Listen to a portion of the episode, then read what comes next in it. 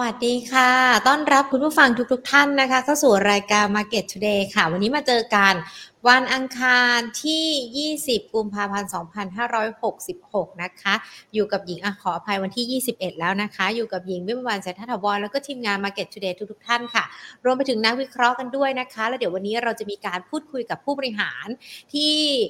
เตรียมที่จะเข้าจดทะเบียนในตลาด MAI ในวันพรุ่งนี้ด้วยนะคะ ก็คือในส่วนของ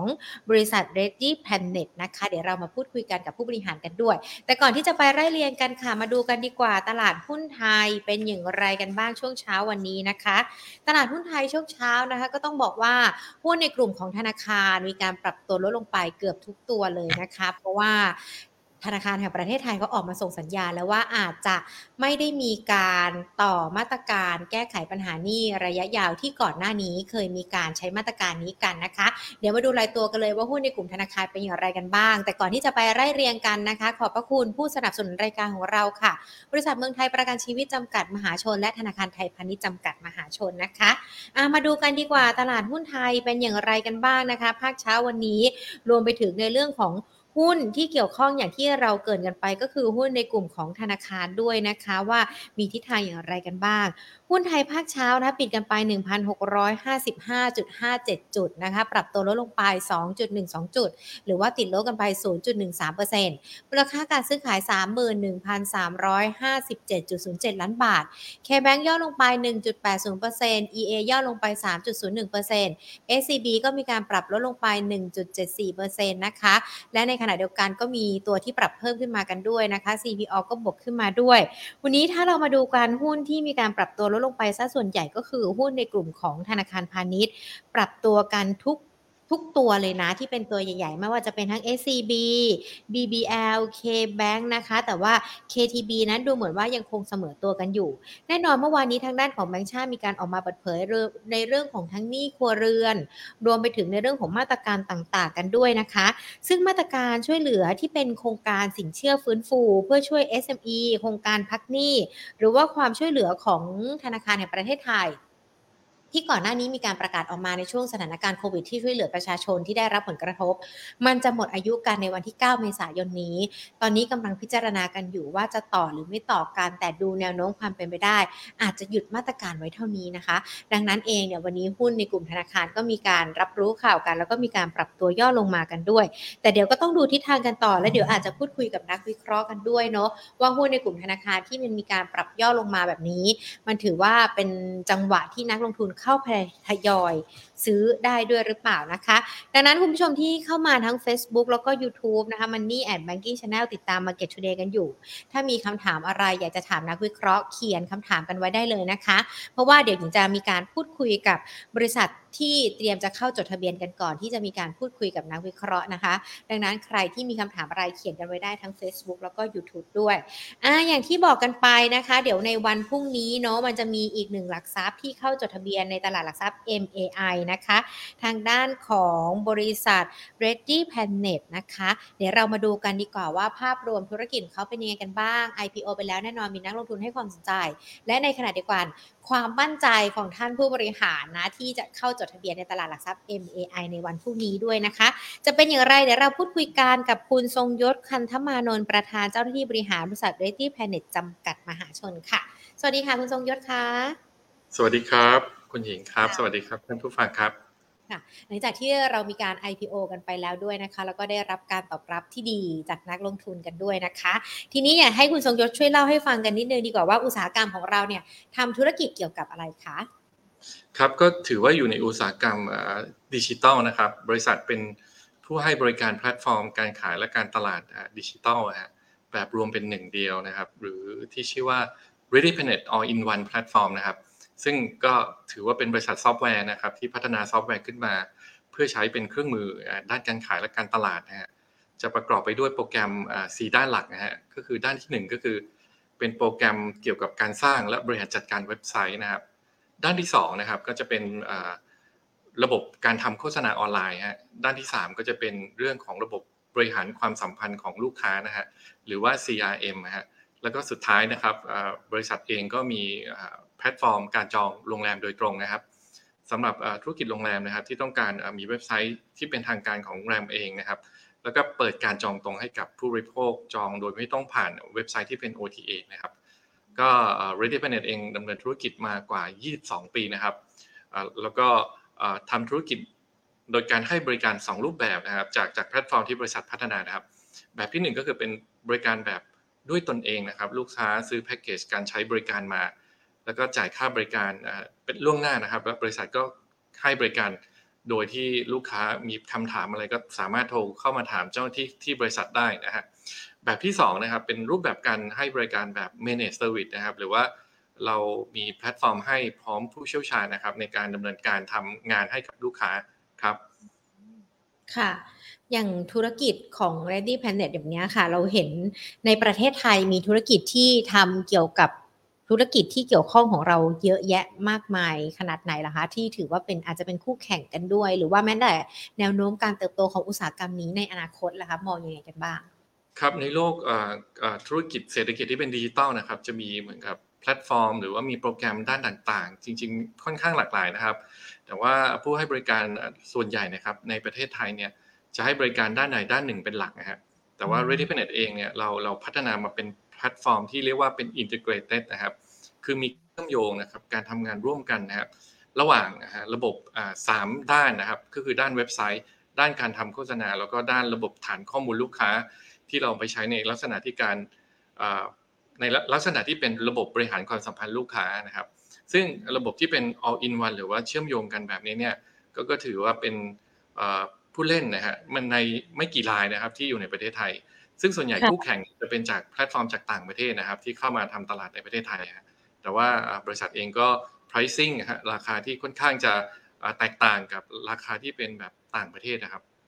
ค่ะ แสดงว่าการที่เราเป็น all in one platform อันนี้ก็ถือว่าเป็นจุดเด่นของเราเลยหรือเปล่าคะหรือว่าจุดเด่นอะไรเข้ามาเสริมให้ธุรกิจของเราดูมีความน่าสนใจมากยิ่งขึ้นนะคะ เป็นจุดเด่นครับเพราะว่าการทำระบบงานเกี่ยวกับเรื่องการตลาด แล้วก็ด้านงานขายนะครับจริงจะเห็นได้ว่า เวลาคนทำงานเนี่ยอาจจะอยู่กับคนละฝ่ายด้วยซ้ำนะครับ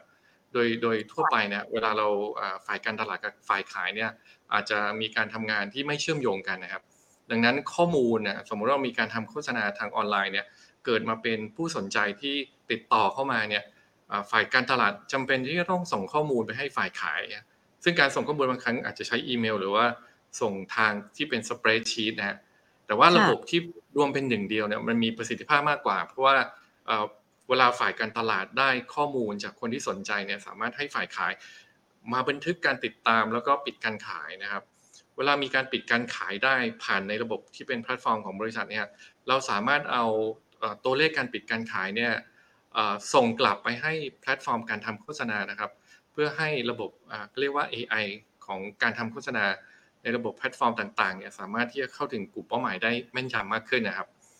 ก็ถือว่าเป็นเป็นบริษัทที่พัฒนาเทคโนโลยีนะครับ หรือว่าเครื่องมือนะครับ ให้ผู้ประกอบการเนี่ยเอาไปใช้ในการการขายแล้วก็การตลาดครับช่วงที่ผ่านมาการดำเนินงานของเราเป็นยังไงกันบ้างคะแล้วเราวางเป้าหมายวางกลยุทธ์สำหรับในอนาคตเกี่ยวกับธุรกิจของเรายังไงบ้างล่ะคะครับก็บริษัทเองก็มีปัจจุบันนะครับมีลูกค้ามากกว่า 8,000 รายนะฮะ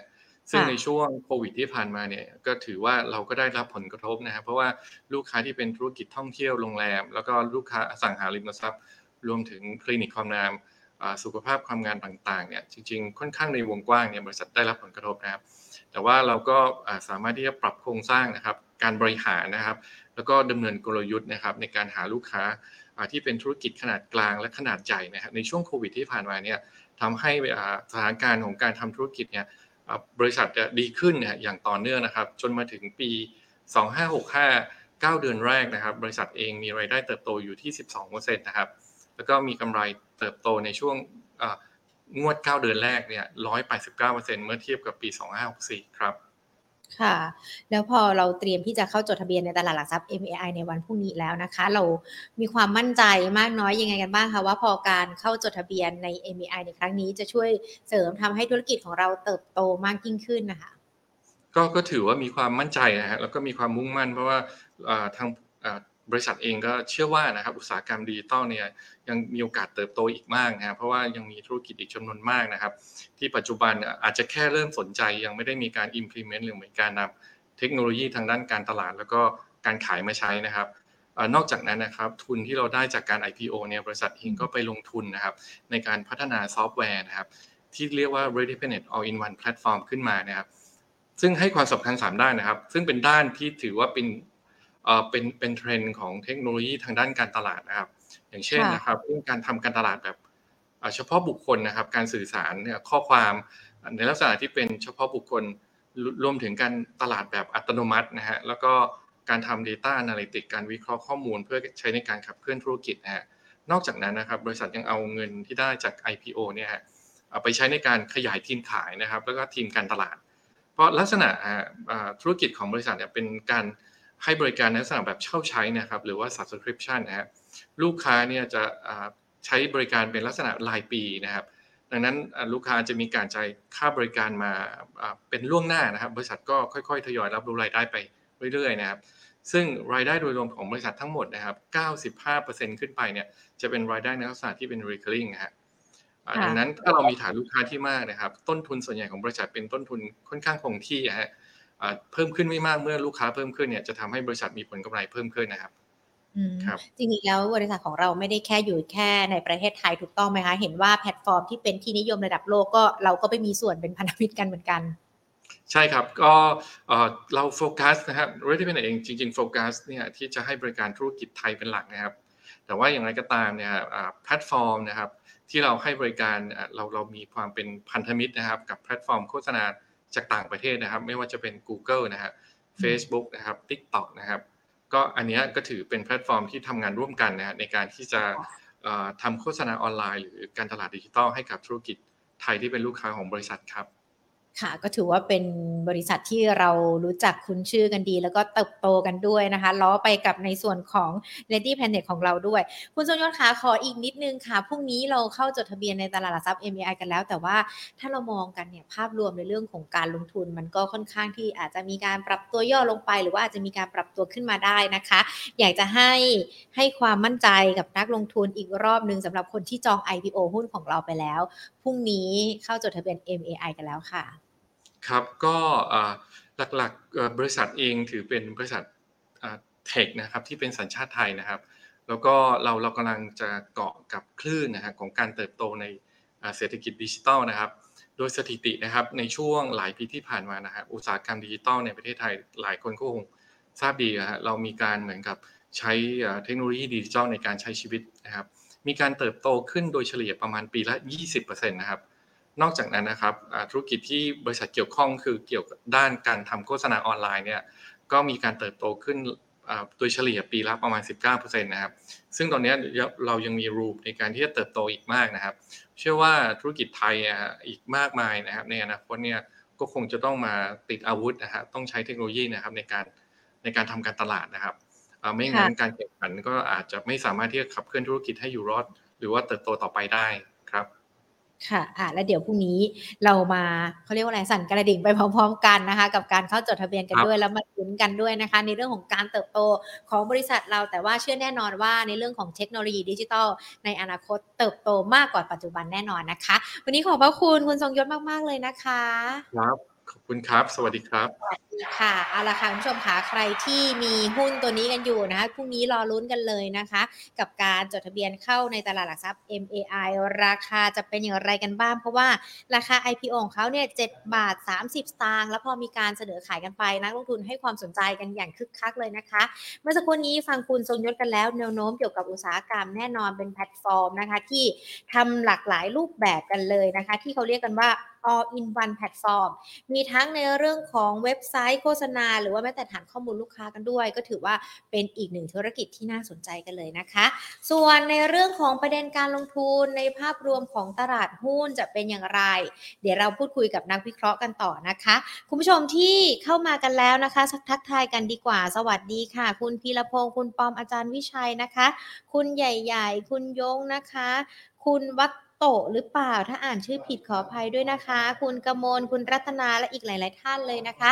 ใครที่ดู Market Today กันอยู่ แล้วเดี๋ยวอยากจะมีคำถามสอบถามนักวิเคราะห์นะคะ เขียนมาได้ในคอมเมนต์กันเลยนะคะ เพราะว่าเดี๋ยววันนี้เราจะพูดคุยกับนักวิเคราะห์ในหลากหลายประเด็นเลยนะคะามาพูดคุยกันดีกว่านะคะ กับคุณพักคาวาพิสุทธิพานผู้อำนวยการสายงานธุรกิจหลักทรัพย์ ลูกค้ารายย่อยจากบริษัทหลักทรัพย์ CGSC IMB ประเทศไทยค่ะ สวัสดีค่ะคุณวัดคะ สวัสดีครับคุณหญิงครับ ขอมองภาพรวมตลาดกันก่อนนิดนึงเนาะเพราะว่าวันนี้ตลาดย่อลงไปแล้วหุ้นในกลุ่มของธนาคารนะคะคุณวัดก็ดูเหมือนว่าจะแท็กทีมกันปรับย่อลงไปด้วย เราประเมินสถานการณ์ยังไงกันดีคะกับ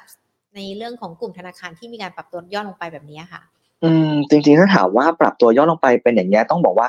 ผมว่าภาพหนึ่งมันแอบสอดคล้องกับทางด้าน GDP เรานิดนึงครับผม ที่ค่ะที่บอกว่าออกมามันชะลอตัวลงเนาะแล้วก็ล่าสุดใน SDB ก็ก็ปรับคาดการณ์ลงไปแบบจาก 2.7 ถึง 3.7 เนาะผมเชื่อว่ามันสอดคล้องกันในกลุ่มนี้ด้วย แล้วก็อีกเรื่องหนึ่งเนี่ยในเรื่องของอาจจะหยุดเรื่องของการแผนช่วยเหลือลูกหนี้ อันเนี้ยก็อาจจะทำให้ตัว NPL เนี่ยเพิ่มมากขึ้นด้วยเหมือนกัน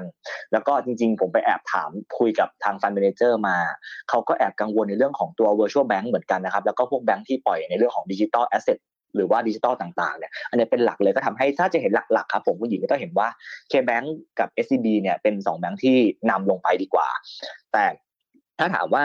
การที่ปรับลงไปเป็นสิ่งที่โอเคไหมสำหรับผมผมไม่ได้แพนิคตกใจนะครับ แต่ผมมองว่าการปรับลงไปเป็นโอกาสในการ selective เลือกมากกว่าว่าเราจะเข้าไปซื้อแบงค์ไหนมากกว่าครับอืมแบบมองแบบนี้มากกว่า อือัมนเนี้ยการปรับตัวย่อลงไปแน่นอน มันมีข่าวออกมาว่าทางด้านของธนาคารแห่งประเทศไทยอาจจะไม่มีการขยายมาตรการช่วยเหลือลูกหนี้กันแล้ว แล้วถ้ามันเป็นแบบนั้นจริงๆ ไม่มีการขยายแล้ว มันจะไม่ไม่ยิ่งตกลงไปกว่านี้ใช่ไหมคะ เพราะอันนี้มันแค่เป็นกระแสข่าวเองนะ โอเค ถามว่ายิ่งตกลงไปมากกว่านี้ไหม ผมว่าเชื่อว่าหลาย ๆ แบงค์เนี่ยเขาเขามีการเตรียมพร้อมเอาไว้แล้วดีกว่าครับ เพราะผมเชื่อว่า ก่อนหน้านี้ทุกคนก็รู้นะว่าเศรษฐกิจเราหวังว่าเศรษฐกิจเราจะฟื้นตัว การช่วยเหลือมันคงน้อยลงไปอยู่แล้วครับ จากทิศทางของทางแบงค์ชาติที่เขาเหมือนแบบ ก็ก็แสดงออกมาก่อนหน้านี้แล้วกัน แต่ว่า ถามว่าจะจะตกใจไหมผมเชื่อว่าพอทุกอย่างมันเริ่มมันอยู่ในแผนการไว้แล้วอะครับผมเลยมองว่าไม่ไม่ได้ไม่ได้จะแสดงทีท่าว่ามันจะเป็นข่าวลบซะทีเดียวขนาดนั้นครับ แต่ผมเชื่อว่าอาจจะโอเค ยกเรื่องมาตรการช่วยเหลือลูกหนี้รอบนี้ แต่อาจจะมีอย่างอื่นออกมาอืมเอ่อไม่ให้มันดูแย่ลงไปอย่างนั้นหรือเปล่านี่เราคงต้องติดตาม ทางแบงก์ชาติอีกทีหนึ่งมากกว่าครับแต่ผมสำหรับตัวผมผมเองไม่ได้แพนิคขนาดนั้นดีกว่าครับอืมค่ะ ซึ่งในแต่ละแบงก์เนี่ยเขาก็จะมีความโดดเด่นไม่เหมือนกันอย่างทางด้านของเอ่อ BBL ก็อาจจะเป็น corporate กสิกรไทยก็ดูเป็นพวกสินเชื่อ SME กันด้วย ถ้าเรามองโดยภาพรวมกันแล้วเมื่อสักครู่นี้แนะนำว่าน่าจะเป็นโอกาสที่ใช้จังหวะที่หุ้นปรับย่อลงมาทยอยเข้าซื้อได้ทุกตัวเลยหรือเปล่าคะสำหรับกลุ่มธนาคาร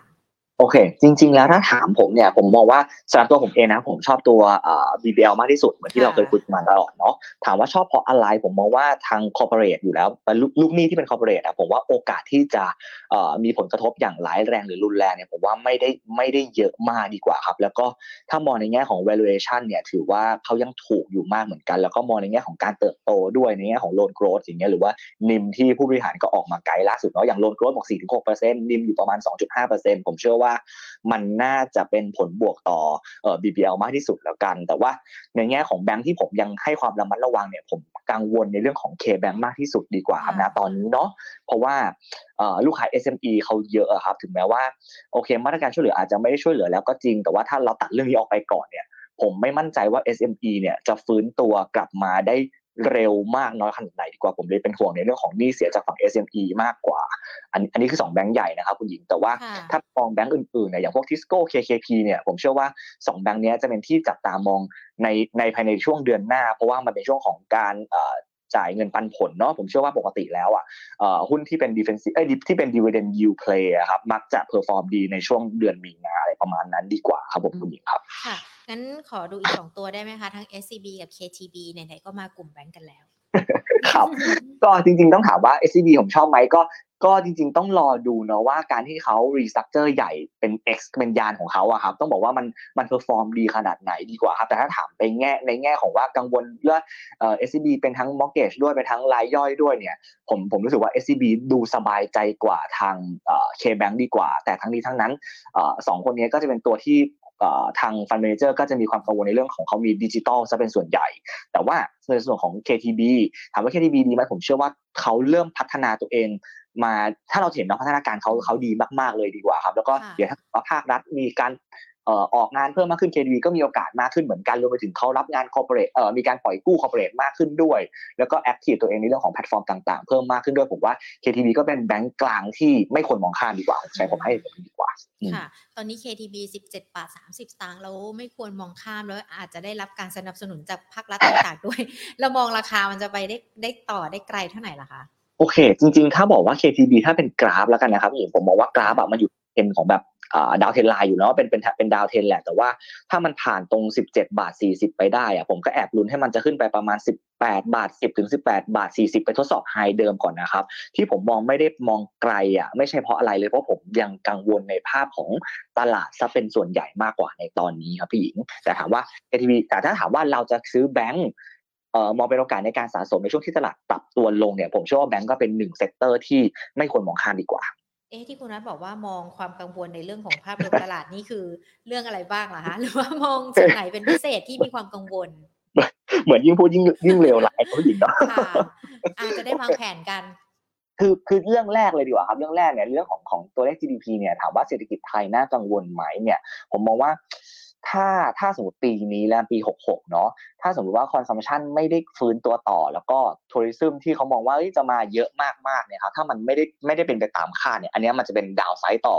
ต่อประมาณการของทุกสำนักเลยดีกว่า อันนี้คือเศรษฐกิจบ้านเราถูกไหมครับพี่หญิงแต่ว่าค่ะในฝั่งของรอบนอกเนี่ยสิ่งที่ผมกังวลตอนเนี้ยผมกังวลในเรื่องของ outflow มากกว่า เพราะจะเห็นว่าบาทเริ่มเอ่ออ่อนค่ามาเรื่อยๆ แล้วก็ต่างชาติ ถ้ามองแค่เดือนเนี้ยต่างชาติซื้อแค่หนึ่งวัน ถูกไหมครับค่ะกองทุนก็ซื้อๆขายๆซื้อๆขายๆยังไม่ได้เห็นโฟลที่ชัดเจนเลยฉะนั้นผมมองว่ากลัวเอาโฟลไป แต่ว่าสิ่งที่คนกังวลนะตอนนี้ผมก็กังวลไม่ต่างจากคนอื่นหรอกครับ ผมยังกังวลในเรื่องของเอ่อการปรับขึ้นอัตราดอกเบี้ยของทางฝั่งเฟดอยู่ดี เพราะว่าก็จะเห็นเนาะตัวเลขเอ่อ CPI ที่ออกมา แล้วก็ประธานเฟดแต่ละท่านก็ hawkish กันเหลือเกินทั้งนั้นที่ค่ะก่อนหน้าก็ ช่วงต้นปีคนก็บอกว่าไม่ขึ้นแล้วอยู่แค่ terminal rate จะจะอยู่แค่ 5 แต่ว่าตอนนี้ขยับขึ้นมาเป็น 5.25 ถึง 5.3 แล้ว ผมเชื่อว่าโอกาสที่มันจะขึ้นต่อไปอะมันคงไม่ได้รุนแรงหรอกครับ แต่ว่าดูแต่ว่ามันจะจบตรงไหนมากกว่าผมเชื่อว่าเรื่องของ bond yield เรื่องของเอ่ออัตราดอกเบี้ยแล้วก็เรื่องของ inflation อะยังเป็น key หลักที่นักลงทุนต้องให้ความระมัดระวังดีกว่าครับค่ะแล้วก็ผมเสริมอีกนิดนึงได้เลยถ้ามองในเรื่องของ flow อะครับต้องบอกว่าตอนเนี้ยเอ่อไปดูทางด้านของ fund manager survey เนาะของทั่วโลกอะครับต้องบอกว่า ตอนเนี้ยคนเขาเรียกว่า underweight ตัว equity ดีกว่าอือฮึ underweight ตัวหุ้นเลยแล้วก็ overweight bond ซึ่งซึ่งก็แสดงว่าคนก็ยังไม่ได้ไม่ได้อยากจะบูไม่ได้อยากจะ aggressive กับพวกสินทรัพย์เสี่ยงขนาดนั้น แล้วก็ถ้าถามว่าเอ๊ะแล้วพอเขา underweight หุ้นเนี่ยแล้วหุ้นไหนที่เขาไปลงทุนล่ะต้องไล่เรียนเนาะเขาก็ยังลงทุนในฝั่งของ EM เนาะแต่ว่าเขาจะเน้น sector ที่เป็น defensive อย่าง healthcare อย่างพวกแบงก์จะเป็นหลักมากกว่าครับพี่หญิงฉะนั้นต้องบอกว่าภาพรวม ถ้าเนอะผมว่าปัจจัยหลักๆ มันอยู่ที่ต่างประเทศมากกว่า ใช่ส่วนภายในประเทศเราก็ดูแค่ว่า growth ได้ตามที่พูดไว้ไหม เพราะว่าในเรื่องของดอกเบี้ยบ้านเราผมไม่ได้กังวลเลยผมคิดว่าบ้านเราโอกาสขึ้นมันยากมากดีกว่าครับแต่ว่าทั้งนี้ทั้งนั้นเนี่ยก็ก็เฝ้าระวังนิดนึงแล้วก็สัปดาห์นี้ก็เดี๋ยววันพุธเนาะพรุ่งนี้แหละครับก็มี มินิทของเฟดด้วย ก็ดูแหละว่าท่าทีจะฮอกกิชขนาดไหนพฤหัสมีประธานเฟดออกมาพูดอีกแล้ว ก็ก็คงเป็นโทนเดิมๆ ผมไม่ได้ตื่นเต้นมาก แต่ว่าวันศุกร์เนี่ยผมว่าสิ่งที่เราต้องตามก็คงต้องรอดูคอ PCE แหละว่าจะร้อนแรงขนาดไหนมากกว่าครับพี่หญิง พวกนี้มันมีปัจจัยต่อเรามากพอสมควรดีกว่าต่อโฟล์ของเรามากพอสมควรครับพี่หญิงครับ แล้วรอบนี้เรามองเงินเฟ้อยังไงกันบ้างคะหลังจากเห็นตัวเลขรอบที่แล้วกันแล้ว จริงๆถามว่าโอกาสที่จะขึ้น 3 ครั้งอะมันก็มีเพราะว่าเมื่อเช้าผมเพิ่งคุยกับทาง Head Analyst ของเรา Head Head Research ของเราเนาะเขาก็บอกว่าจริง ๆ แล้วเอ่อ โอกาสที่จะชะลอเลยภายในแบบ หรือว่าบางคนบอกว่าจะคัดในไตรมาสสี่อะมันคงเกิดได้ยากแหละ แต่เขามองว่าจริงๆแม็กสุดก็น่าจะขึ้นได้ประมาณ 3 ครั้งเหมือนที่ทางโกลแมนหรือว่า Bank of America เขามองเหมือนกัน เรามองแบบนั้นมากกว่าแต่ว่า เชื่อว่าเชื่อว่าเงินเฟ้อจะค่อยๆค่อย ๆ ลดความร้อนแรงลงดีกว่า ผมเชื่อว่าทางประธานเฟดคงจะพยายามควบคุมให้ได้จริง ๆ อันนี้คือฝั่งต่างชาติเนาะค่ะแต่ถ้าบ้านเราเนี่ยในเรื่องของเงินเฟ้อผมเชื่อว่ามันไม่ใช่เอ่อไม่ใช่ประเด็นหลัก ที่ที่ที่เราจะต้องกังวลนะตอนนี้ดีกว่า แล้วก็เรื่องของแบงก์ชาติของเราครับผมเชื่อว่า BOT จะไม่ไม่ไม่น่าจะรีบร้อนในการขึ้นดอกเบี้ยซะด้วยซ้ำเพราะว่าการขึ้นดอกเบี้ยอาจจะเป็นการซ้ำเติมเศรษฐกิจซะด้วยซ้ำครับพี่หญิงฉันเราต้องแบ่งภาพเนาะภาพหนึ่งมองข้างนอกภาพหนึ่งภาพหนึ่งมองในประเทศบ้านเราเหมือนกัน อะเดี๋ยวเรามองข้างนอกกันก่อนนะคะ ตอนนี้เรากังวลเงินเฟ้อดอกเบี้ย หรือว่าแม้แต่เม็ดเงินต่างๆ ในเรื่องของภาวะเศรษฐกิจถดถอยที่เราเคยคุยกันมาตั้งแต่ปีที่แล้วกันแล้ว ปีนี้สัญญาณ มันเริ่มเริ่มลดลงกันแล้วหรือเปล่าคะในเรื่องของความกังวลภาวะเศรษฐกิจถดถอยอะค่ะคุณนัท ผมมองว่าจริงๆแล้วเรื่องของเศรษฐกิจถดถอยเนี่ยคนก็จะเห็นแหละเนาะว่าว่าโอเค แต่ละประเทศมันก็อย่างอย่างอเมริกาก็โอเคเลือกตัวตัวเขาเรียกนะ simulation simulator ของเขาอะมันก็ run ออกมาแล้วเนาะว่าโอเคเขาไม่ได้ถดถอยแล้ว แต่ฝั่งยุโรปก็ก็อยู่ในสิ่งที่เราต้องเฝ้ามอนิเตอร์มากกว่า แต่ว่าอันนี้คือสองสองสองสองฝั่งใหญ่ๆเนาะแต่ผมเชื่อว่าอย่างของฝั่งจีนหรือว่าฝั่งอ่า EM เราอะครับผมเชื่อว่า IM อย่างล่าสุด IMF ก็ปรับคาดการเศรษฐกิจขึ้นมาเหมือนกัน แล้วก็ drive หลักๆอะ ของฝั่งเอเชียมันจะมาจากจีนกับอินเดียซะเป็นหลักเลยครับ แต่ว่าของพวกเราอย่างไทยเวียดนามฟิลิปปินส์อินโดเนี่ยผมว่าเป็นผลพลอยได้มากกว่า ฉะนั้นถ้าจีนเปิด reopening อย่างเงี้ยเราเป็นคู่ค้าสำคัญของเขาอะผมเชื่อว่าของฝั่งบ้านเราหรือฝั่งเอเชีย โอกาสที่จะเศรษฐกิจถดถอยอะไม่ไม่น่าจะเป็นสิ่งที่เกิดขึ้นดีกว่าครับ แต่ว่าฝั่งที่เราต้องติดตามคือฝั่งยุโรปมากกว่าว่าว่าจะ จะเป็นยังไงต่อไปดีกว่าครับพี่หญิงอืมซึ่งภาวะเศรษฐกิจถดถอยที่จะเกิดขึ้นในยุโรป ความรุนแรงหรือว่าความกังวลมันลดลงจากปีที่ผ่านมาไหมถามว่าลดลงจากปีที่ผ่านมาไหมผมเชื่อว่ากระแสตรงเนี้ยมันดูมันดูเงียบเงียบๆไปดีกว่าครับพี่หญิงค่ะ ตอนนี้คนไปพูดแค่ว่าเอ้ยเงินเฟ้อมาแรงนะเอ่อคุณเอ่อประธานประธาน ECB จะยังไงกันแน่ ผมเชื่อว่าถ้าถ้าเงินเฟ้อมันไม่หยุดอะครับตอนนี้คนจะเอากลับมาพูดอีกครั้งหนึ่งมากกว่า แต่ถ้าถามว่าผมกังวลไหมผมผมเชื่อว่าเอ่อในแง่ของของเศรษฐกิจอาจจะเป็นเป็นสิ่งที่น่ากังวล แต่ว่าเราตัวฝั่งบ้านเราเองไม่ได้ผูกกับฝั่งยุโรปมากต้องพูดอย่างนั้นเนาะค่ะถ้าในแง่ของการลงทุนน่ะผมเชื่อว่าถ้ามองว่ายุโรปไม่ดี ผมเชื่อว่า outflow จะออกจากยุโรปเพื่อมาเข้าไม่ ไม่อเมริกาก็เข้าฝั่งเอเชียบ้านเรามากกว่าอืมผมผมกลับมองว่า ยุโรปไม่ดีบ้านเราอาจจะเป็น ดีหรือเปล่าผมผมผมบนเฟชั่นแบบนี้มากกว่าครับพี่หญิงอืมคือจริง ๆ ปัจจัยต่างประเทศมันเป็นปัจจัยที่เหนือการควบคุมของเรา แล้วเราก็ต้องติดตามสถานการณ์กันด้วย แล้วก็คาดการณ์กันนะคะว่าทิศทางจะเป็นอย่างไรเลยเลยชวนคุณว่ามาพูดคุยกันถึงในเรื่องของภาวะภาพรวมเศรษฐกิจโลกที่เกิดขึ้นกันด้วย และอย่างเมื่อกี้นี้เราคุยกันทีนี้ย้อนกลับมาในบ้านเราแน่นอนในเรื่องของ GDP ถึงแม้ว่าจะมีการปรับลดลงไป แต่ว่าก็ต้องดูกันด้วยว่าเราสามารถจะทำให้ปีนี้มันเติบโตตามที่บอกกันได้ไหม การท่องเที่ยวแม้แต่จีนเปิดประเทศเองก็ก็ดูเหมือนว่าจะไม่เป็นแรงส่งที่จะเข้ามากระตุ้นเศรษฐกิจในปีนี้มากนักเหรอคะคุณวัดเอ่อคือคือผมอยู่บนคือผมไม่ใช่แค่ผมแล้วกัน ผมเชื่อว่าทุกคนอยู่โอบดีกว่าครับพี่หญิงเนาะค่ะอย่างอย่างตอนเนี้ยตอนก่อนหน้านี้แล้วกันครับ ก็เขาก็บอกแล้วเอ้ยสภาพัฒน์ก็บอกเนาะว่าเศรษฐกิจตอนเมื่อเมื่อพฤศจิกาที่ผ่านมา มองว่าเศรษฐกิจเราจะโต 3-4%ถูกไหมครับค่ะ drive หลักๆก็ก็บริโภคภาคเอกชน แล้วก็พวกเอ่อการท่องเที่ยวเนาะแต่ว่าพอมาพอมาเนี่ยพอมาแค่ล่าสุดกุมภาเนี่ยก็ปรับลงมาแล้ว แต่ว่าเอเฉลี่ยมันเฉลี่ยก็ 3.2 แต่ว่าของ CGSMB เราทำ3.5 เนาะค่ะถามถามว่าการท่องเที่ยวมันมันจะช่วยได้ไหมผมเชื่อว่า ถ้าไม่เข้ามาได้ถึงขั้นแบบ25ล้านขึ้นไป28ล้านขึ้นไป ผมเชื่อว่าการท่องเที่ยวอาจจะไม่ได้ไม่ได้เป็นตัว drive ขนาดนั้น drive เหมือนที่เขาคาดหวังดีกว่าครับพี่หญิงแต่ว่าค่ะทั้งนี้ทั้งนั้นเนี่ยผมผมรอดูจีนจริง ๆ เลย เพราะว่าโอเคอีกอย่างหนึ่งก็คือ พอจีนมาเข้ามาหรือหลายๆประเทศเข้ามาเนี่ยตัว spending ต่อหัวมันอยู่ประมาณ4 0,000เกือบ50,000เนาะอืมซึ่งจริงช่วงก่อนโควิดมันก็50,000อัพขึ้นไปอะครับพี่หญิงฉะนั้นต้องถ้ามันกลับขึ้นไปได้ขนาดนั้นจริงๆโอเคต่อให้ต่อให้ตัวจำนวนจำนวนคนเข้ามามันน้อยลง แต่เกิด spending เขามากขึ้นกว่านั้นนะครับผมเชื่อว่ามันอาจจะทำให้แบบพอประคับประคองกันไปได้ดีกว่า แล้วก็ผมมองว่าจริงๆถามว่าเศรษฐกิจโอเคนี่คือฝั่งท่องเที่ยว แต่ถ้าพอท่องเที่ยวดี ผมเชื่อว่าในประเทศมันเริ่มฟื้นตัวเอ่อพวกการบริโภคของของภาคเอกชนแล้วกันใช้คำนี้เนาะผมเชื่อว่า มันก็น่าจะฟื้นตัวตามขึ้นไปด้วย แล้วถ้าเราคาดหวังคาดหวังว่าสมมตินะครับ ว่ามีนายุบสภาจริงๆตามที่เป็นข่าวอืมที่เคยมีข่าวออกมาแล้วจะมี election ขึ้นมาเกิดขึ้นในปีเนี้ยในช่วงพฤษภามิถุนาอะไรเนี่ยครับผมมองว่า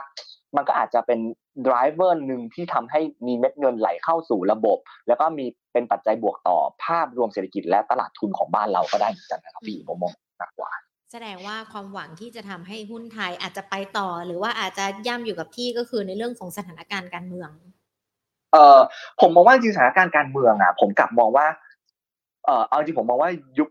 สภาแล้วมีเลือกตั้งอะ ผมว่ามันจะเกิด election rally อืมมากกว่า เพราะว่าเราอิงจากอย่างเช่น ปีที่ผ่านมาเป็นเป็นมาเลเนาะถูกไหมครับ มาเลที่เลือกตั้งไปใช่ไหมครับพี่หญิงก็ต้องบอกว่า เขาเขาแค่แบบประกาศว่ามีนู่นนี่นั่นขึ้นมา มันก็มันก็แรลลี่ขึ้นมาเลยอะครับพี่หญิงแต่ต้องบอกว่าเราก็อาจจะเป็นภาพที่เหมือนกัน เพราะว่าผมผมไม่ได้เข้าข้างใครนะครับ ผมเชื่อว่าทุกคนอาจจะมองว่ามันควรจะมีการเปลี่ยนแปลงในทางที่ดีขึ้นหลังจากเกือบแปดปีแล้วหรือเปล่าอะไรประมาณนั้นค่ะใช่ไม่ไม่ผมผมไม่ได้ไม่ได้ออกตัวเข้าข้างใครอันนี้ออกตัวก่อนนะครับ แต่ว่าค่ะถ้ามันมีการเปลี่ยนขั้วมีการย้ายพักแบ่งอะไรกันมากขึ้นฉันผมเชื่อว่ามันจะเป็น key driver หลักที่ที่จะดีต่อประเทศเราดีกว่าครับผมะ คุณวัดมองกรอบเป้าหมายดัชนีของเรายังไงกันบ้างคะเพราะว่าดูตั้งแต่ต้นปีมาจนถึงปัจจุบันก็ก็อยู่ประมาณนี้เนอะหนึ่งพันหกร้อยห้าสิบกันบ้างหนึ่งพันหกร้อยหกสิบประมาณนี้ไม่ไม่ค่อยได้ไปไหนกันไกลเท่าไหร่เออโอเค จริง ๆ ผมมองว่าในระยะสั้นเนะครับจริงๆในระยะสั้นตลาดอะมันจะคงแค่ซึมๆอยู่แถวประมาณ 1640 ถึง 1670 ก่อน คงยังไม่ได้รีบกลับขึ้นไป แต่ว่าถ้าเห็นถามว่าเอ๊ะทำไมครับ แต่ว่าคุณวัดมองว่า election rally ตลาดควรจะรีบขึ้นไปสิถูกไหมค่ะผมมองว่าจริงๆแล้วที่บอกว่าไม่น่ารีบกลับขึ้นไปอะเพราะว่าถ้าเราไปดูในเรื่องของงบของบริษัทจดทะเบียนที่ประกาศออกมาครับพี่หญิงต้องบอกว่าอะกลมๆเลสเซกลมๆประกาศมา 200 บริษัทแล้วละกันนะครับ แล้วก็ช่วงนี้เป็นโค้งโค้งสุดท้ายเนาะก็จะเห็นว่าประมาณ 20%ที่ประกาศออกมาเนี่ย งบออกมาต่ำกว่าคาดอืมดังนั้นก็จะเห็นว่าจริง ๆ แล้วเนี่ย เริ่มเห็นการ ปรับเอ่อ assumption ปรับประมาณการกำไรของบางบริษัทลงแล้วค่ะฉะนั้นพอเราทำเอ่อ bottom up ขึ้นไปเนี่ย มันอาจจะมีการที่บอกว่าเออ EPS ของเซตเนี่ยจะต้องมีการโดน revise down หรือเปล่าหรือว่าปรับลงหรือเปล่ามากกว่า มันเลยเป็น question ที่ทุกคนรอเฝ้ารออยู่มากกว่าครับเลยทำให้เซตอะไม่น่าจะรีบขยับไปไหน รวมไปถึงว่าเอ่อต่างชาติยังคงขายอย่างต่อเนื่องแบบนี้ด้วย ฉะนั้นก็ไม่แปลกใจที่เซตจะแค่แกว่งอยู่ในกรอบในช่วงนี้มากกว่าครับพี่หญิงครับ ต่างชาติขายอยู่ในช่วงนี้ไม่ได้มีนัยยะสำคัญอะไรกับตลาดหุ้นไทยใช่ไหมคะอืมจริง ๆ ถามว่ามีในยยะไหมผมเชื่อว่าสิ่งที่เขาได้กลับไป ผมว่าตอนนี้เขาได้ในเรื่องของของ FX กำไร FX ไปแน่ๆถูกไหมครับอันนี้เขาค่ะเขาก็ไม่หรอกแล้วก็จริง ๆ หุ้นถ้าเกิดต้องบอกว่า สมมติเรามองว่าเขาเป็นคนเอาหุ้นขึ้นมาจากหนึ่งพันห้าร้อยห้าสิบเอาขึ้นมาให้เรา ก็ขึ้นขอมาออกไปหน่อยเอาก็ก็ต้องบอกว่าจะนี้ ใช่ต้องบอกว่าอะสมมติเขาขึ้นมาร้อยจุดกับอืมกับตัวหุ้นที่ขึ้นมาตั้งหลายตัวถูกไหมครับพี่บอกว่าค่ะเขาเขาก็กำไรบนบน capital gain ด้วยบน FX ด้วยฉะนั้นจริง ๆ ต่างชาติขายตรงเนี้ยไม่ไม่ใช่เรื่องแปลก เพราะว่าบาทเราก็อ่อนค่ามาเห็นได้ชัดเลยเหมือนกัน เพราะว่าเขาไม่ได้ขายแค่ equity แต่เขาขายขายฝั่งบอลด้วย แล้วก็ผมมีการคุยกับโต๊ะบอลเหมือนกันเขาก็มองเหมือนกันว่าเอ้ยจริงๆก็กำไร FX เหมือนกันแหละ ก็ค่ะก็เรื่องแปลกแล้วก็ถ้าถ้ามองว่า ว่าการที่อเมริกาจะแข็งค่าไปแล้วบาทเราจะอ่อนไปการโยกเงินไปมันก็ไม่ใช่สิ่งที่ที่ที่เราจะเซอร์ไพรส์นะครับพี่ครับอืมค่ะอืมก็ไม่น่าจะมีนัยยะอะไรขอดูไอ้นี่นิดนึงผลประกอบการของกำไรบริษัทจดทะเบียนบ้านเราปีนี้ จะมองยังไงดีคะหลังจากไตรมาสสี่ออกมาโอ้โห ที่โอ้โหนี่ไม่ใช่ว่าว้าวนะ คือแบบหลายตัวก็พลิกความคาดหมายอยู่เหมือนกัน อืมคือถามว่ามองยังไงจริงๆจริงๆต้องบอกว่า ก็ก็เซอร์ไพรส์ที่ที่มันมันมันมันมิสไปยี่สิบเปอร์เซ็นต์เนาะแต่ผมเชื่อว่าปีเนี้ยคงคงเดี๋ยวคงต้องมีแบบพอประชุมนักวิเคราะห์เนี่ยน่าจะเห็นเห็นภาพอะไรชัดเจนมากขึ้นดีกว่าครับ แต่ผมค่ะเชื่อว่าพอที่ผมคุยกับที่ผมบอกคุยกับ Head Research เนาะเขาก็ยังไม่ได้ไม่ได้ไม่ได้กังวลในเรื่องว่าว่าจะแย่อย่างต่อเนื่องดีกว่าเขามองว่าจริง ๆ ปีนี้ก็ยังเชื่อว่าเป็นปีที่ที่บริษัทจดทะเบียนในบ้านเราเนี่ยจะสามารถฟื้นตัวได้ แต่ว่าจริงๆเพื่อเมื่อช่วงปลายปลายปีหรือไตรมาสสี่เนี่ยคนอาจจะไป เล่นบนโฮปกันซะเยอะซะเป็นหลักมากกว่า แต่ว่าพอปีเนี้ยพอปีหกหกเนี่ยมันอาจจะเริ่มกลับเข้าสู่ภาพความเป็นจริงมากขึ้น อืมค่ะฉะนั้นหลังจากนี้ก็ถามว่าโตได้ไหมคงโตได้แหละครับ แต่ว่าเดี๋ยวอาจจะมีการปรับในบางบางตัวบาง sector ซะมากกว่าครับพี่หญิงครับอืมปรับปรับในบาง sector นี่หมายถึงว่าปรับลงใช่ไหม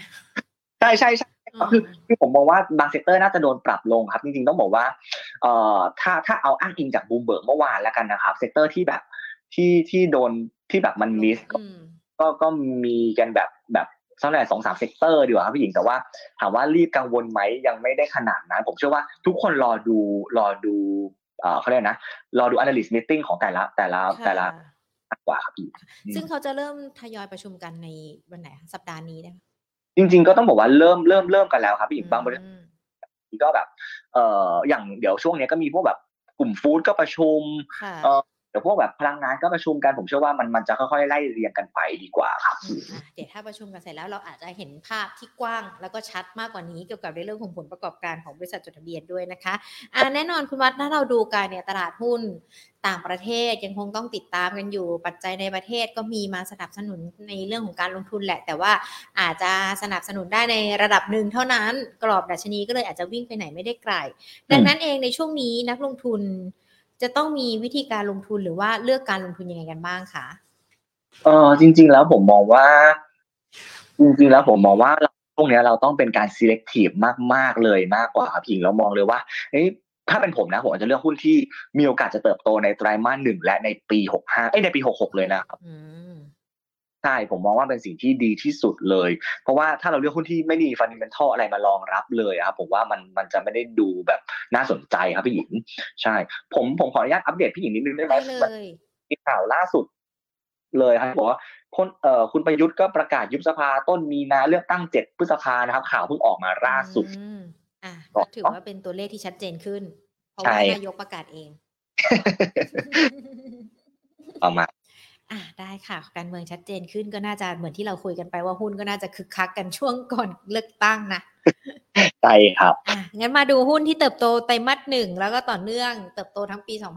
2566 ยังมีใช่ไหมคะ ในหุ้นไทยบ้านเรา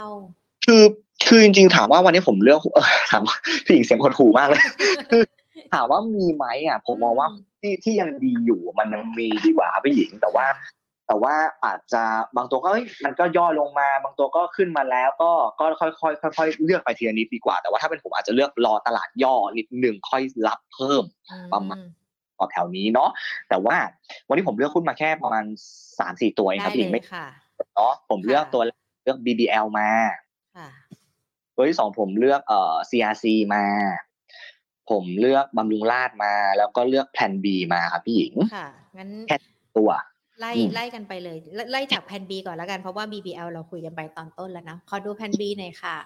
โอเค จริง ๆ ผมบอกว่าเลยว่าแผ่น B อะเป็นตัวหนึ่งที่ผมเชื่อว่าภาพของการใช้สื่อมีเดีย out of home อะครับหรือสื่อนอกบ้านอะมันมันเพิ่มขึ้นอย่างมีนัยสำคัญเลยเดียวาเพราะว่าไตรมาสสามมันอยู่แค่แบบยูเลมอยู่แค่ห้าสิบเปอร์เซ็นแล้วกันนะครับ แล้วก็ผม ว่าไตรมาสสี่มันน่าจะเฉลี่ยประมาณเจ็ดเอ้ยประมาณหกสิบห้าถึงเจ็ดสิบเปอร์เซ็นแล้วก็คิดว่ามกราน่าจะขึ้นมาแล้วแหละเพราะว่าถ้าเราไปดูแทร็กของอข้อมูลของนิวเซนนะครับเขาบอกเลยว่า out of home media มันมันค่าใช้จ่ายโฆษณามันขึ้นมาเยอะมากๆเลยดีกว่า แต่ว่า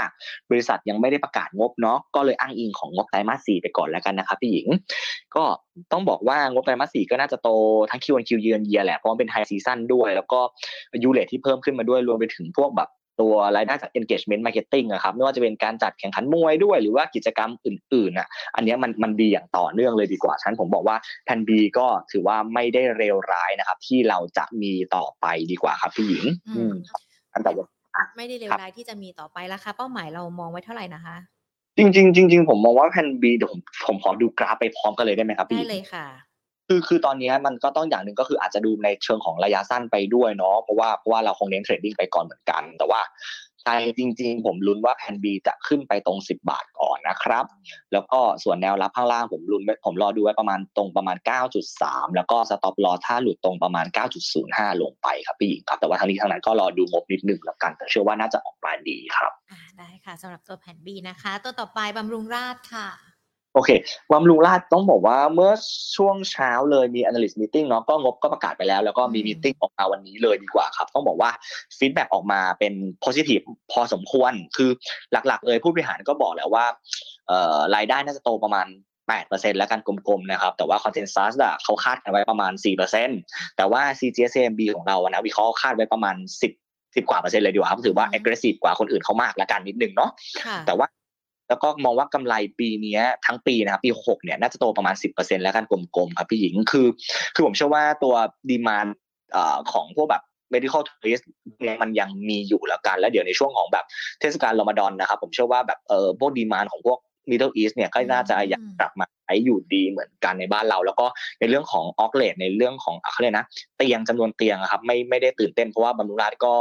พยายามเพิ่ม capacity เตียงอยู่อย่างต่อเนื่องดีกว่า ฉะนั้นต้องบอกว่า BH เป็นตัวหนึ่งที่ราคาหุ้นก็เริ่มเริ่มพยายามตั้งหลักขึ้นมาแล้วกันครับ แล้วก็รอแค่ว่าถ้าสมมุติว่าเบรกตัวดาวเทนไลน์ตรง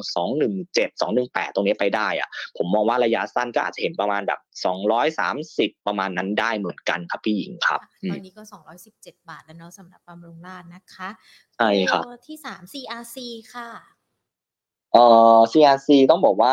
ก็ทุกคนก็รู้นะว่าว่า consumption ในบ้านแบบเหมือนกับอ่า spending ของบ้านเรามันฟื้นตัวมาอย่างต่อเนื่องอยู่ดีครับพี่ก็เลยบอกว่า CRC ก็เป็นตัวหนึ่งที่ที่น่าจะได้ประโยชน์จากจุดนี้เหมือนกันไตรมาสสี่ก็ก็โตเยือนเยคิวคิวแหละคาดว่าแบบนั้นเนาะทั้งในและต่างประเทศเลยเพราะว่าเป็น high season ของธุรกิจนะครับในส่วนของฝั่งพวกแบบค่าเช่าต่างๆเนี่ยรายได้ก็เขาเรียกอะไรรายได้น่าจะสูงขึ้นอยู่แล้วเพราะว่าตัว discount rate เนี่ยมันน้อยลงไปอยู่แล้ว แล้วก็ occ rate มันก็แทบจะเต็ม capacity เลยครับหญิงพวกแบบ แล้วก็พอถ้าเรามองในปี66เนี่ย ก็ต้องบอกว่า growth ที่ผู้บริหารเขาวางไว้มันเป็น double digit อยู่แล้วครับ เพราะว่า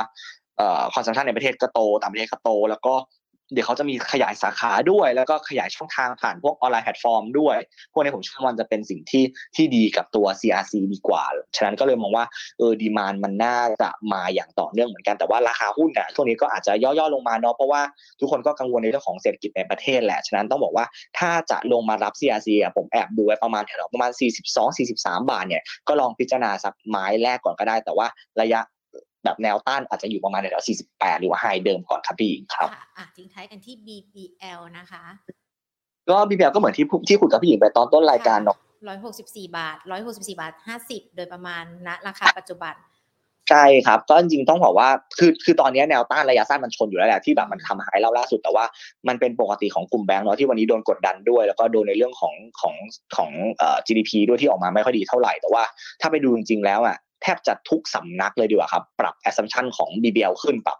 ประมาณการกำไรปรับราคาเป้าหมายขึ้นฉะนั้นต้องบอกว่า BBL ตัวเนี้ยถ้าย่อลงมาแบบร้อยหกสิบประมาณร้อยหกสิบแล้วกันครับกลมๆเลยผมให้ตรงนั้นนะผมเชื่อว่าเป็นเป็นจุดที่น่าเข้าไปรับเหมือนกัน เพราะว่าจริง ๆ ถ้าไปดูในตลาดเนี่ยคนก็ทำเป็นราคาเป้าหมายแบบเกือบๆบางคนทำสองร้อยบางคนทำประมาณเกือบเกือบสองร้อยกันไว้หมดเลยฉะนั้นผมเชื่อว่า BBL น่าจะดีต่อแล้วก็ไตรมาสหนึ่งก็น่าจะโตทั้งเยือนเยียทั้งคิวออนคิวได้อยู่ดีครับพี่หญิงครับค่ะเอาก็เป็น 4 ตัวนะคะ ที่คุณวัดนำมาฝากการเติบโตในม่านแรก แล้วก็อาจจะเติบโตในปี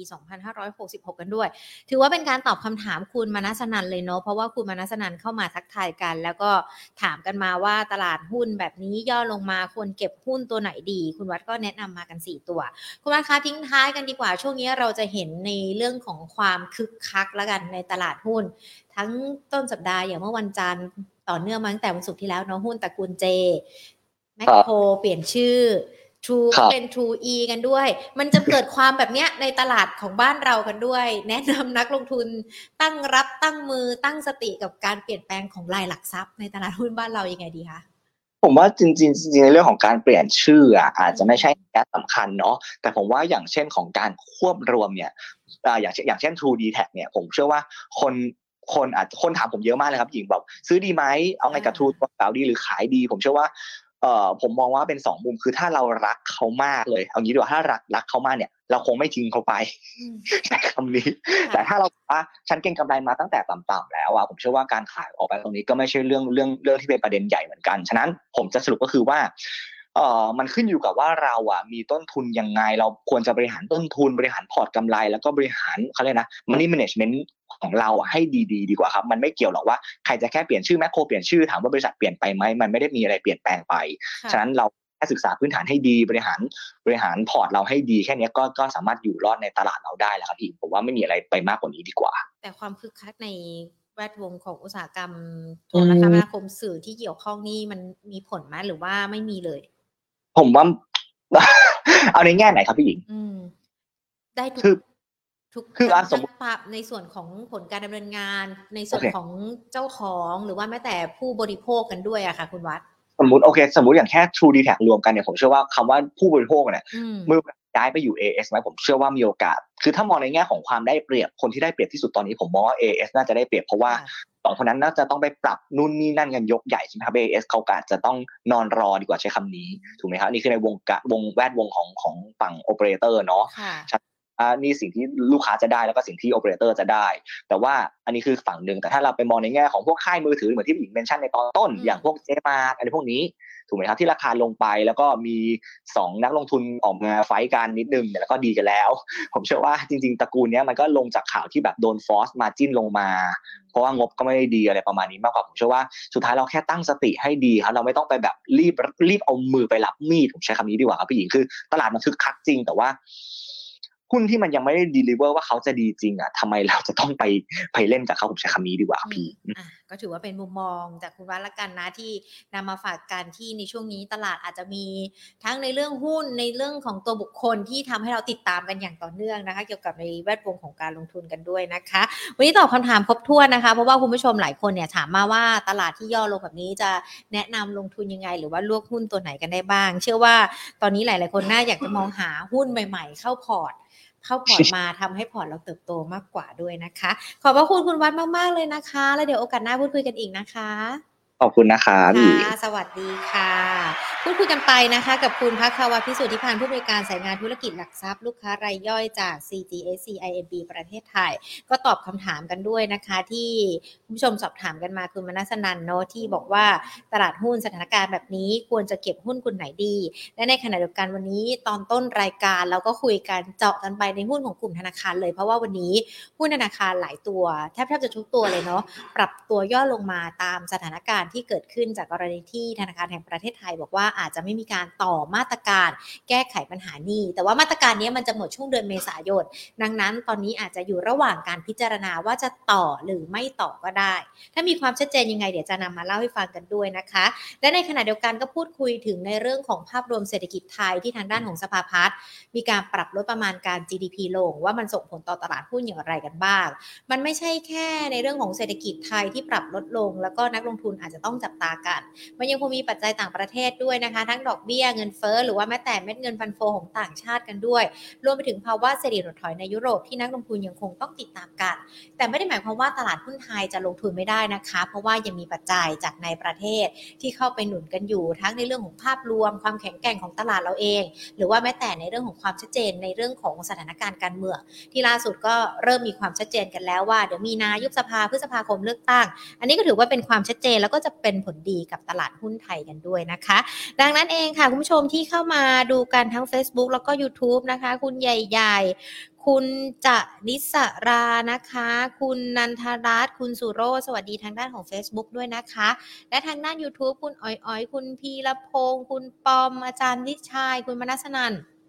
สวัสดีทุกท่านที่ติดตามรับชมรับฟัง Market Today นะคะ ถ้าไม่อยากพลาดในเรื่องของการเงินการลงทุน อย่าลืมเป็นเพื่อนกันทั้ง Facebook นะคะ กดไลค์ Money and Banking Channel ค่ะ รวมไปถึงทางด้านของ YouTube นะคะ ก็ Subscribe กันไว้ที่ Money and Banking Channel หรือว่าจะเป็นเพื่อนกันทางช่องทาง Line Application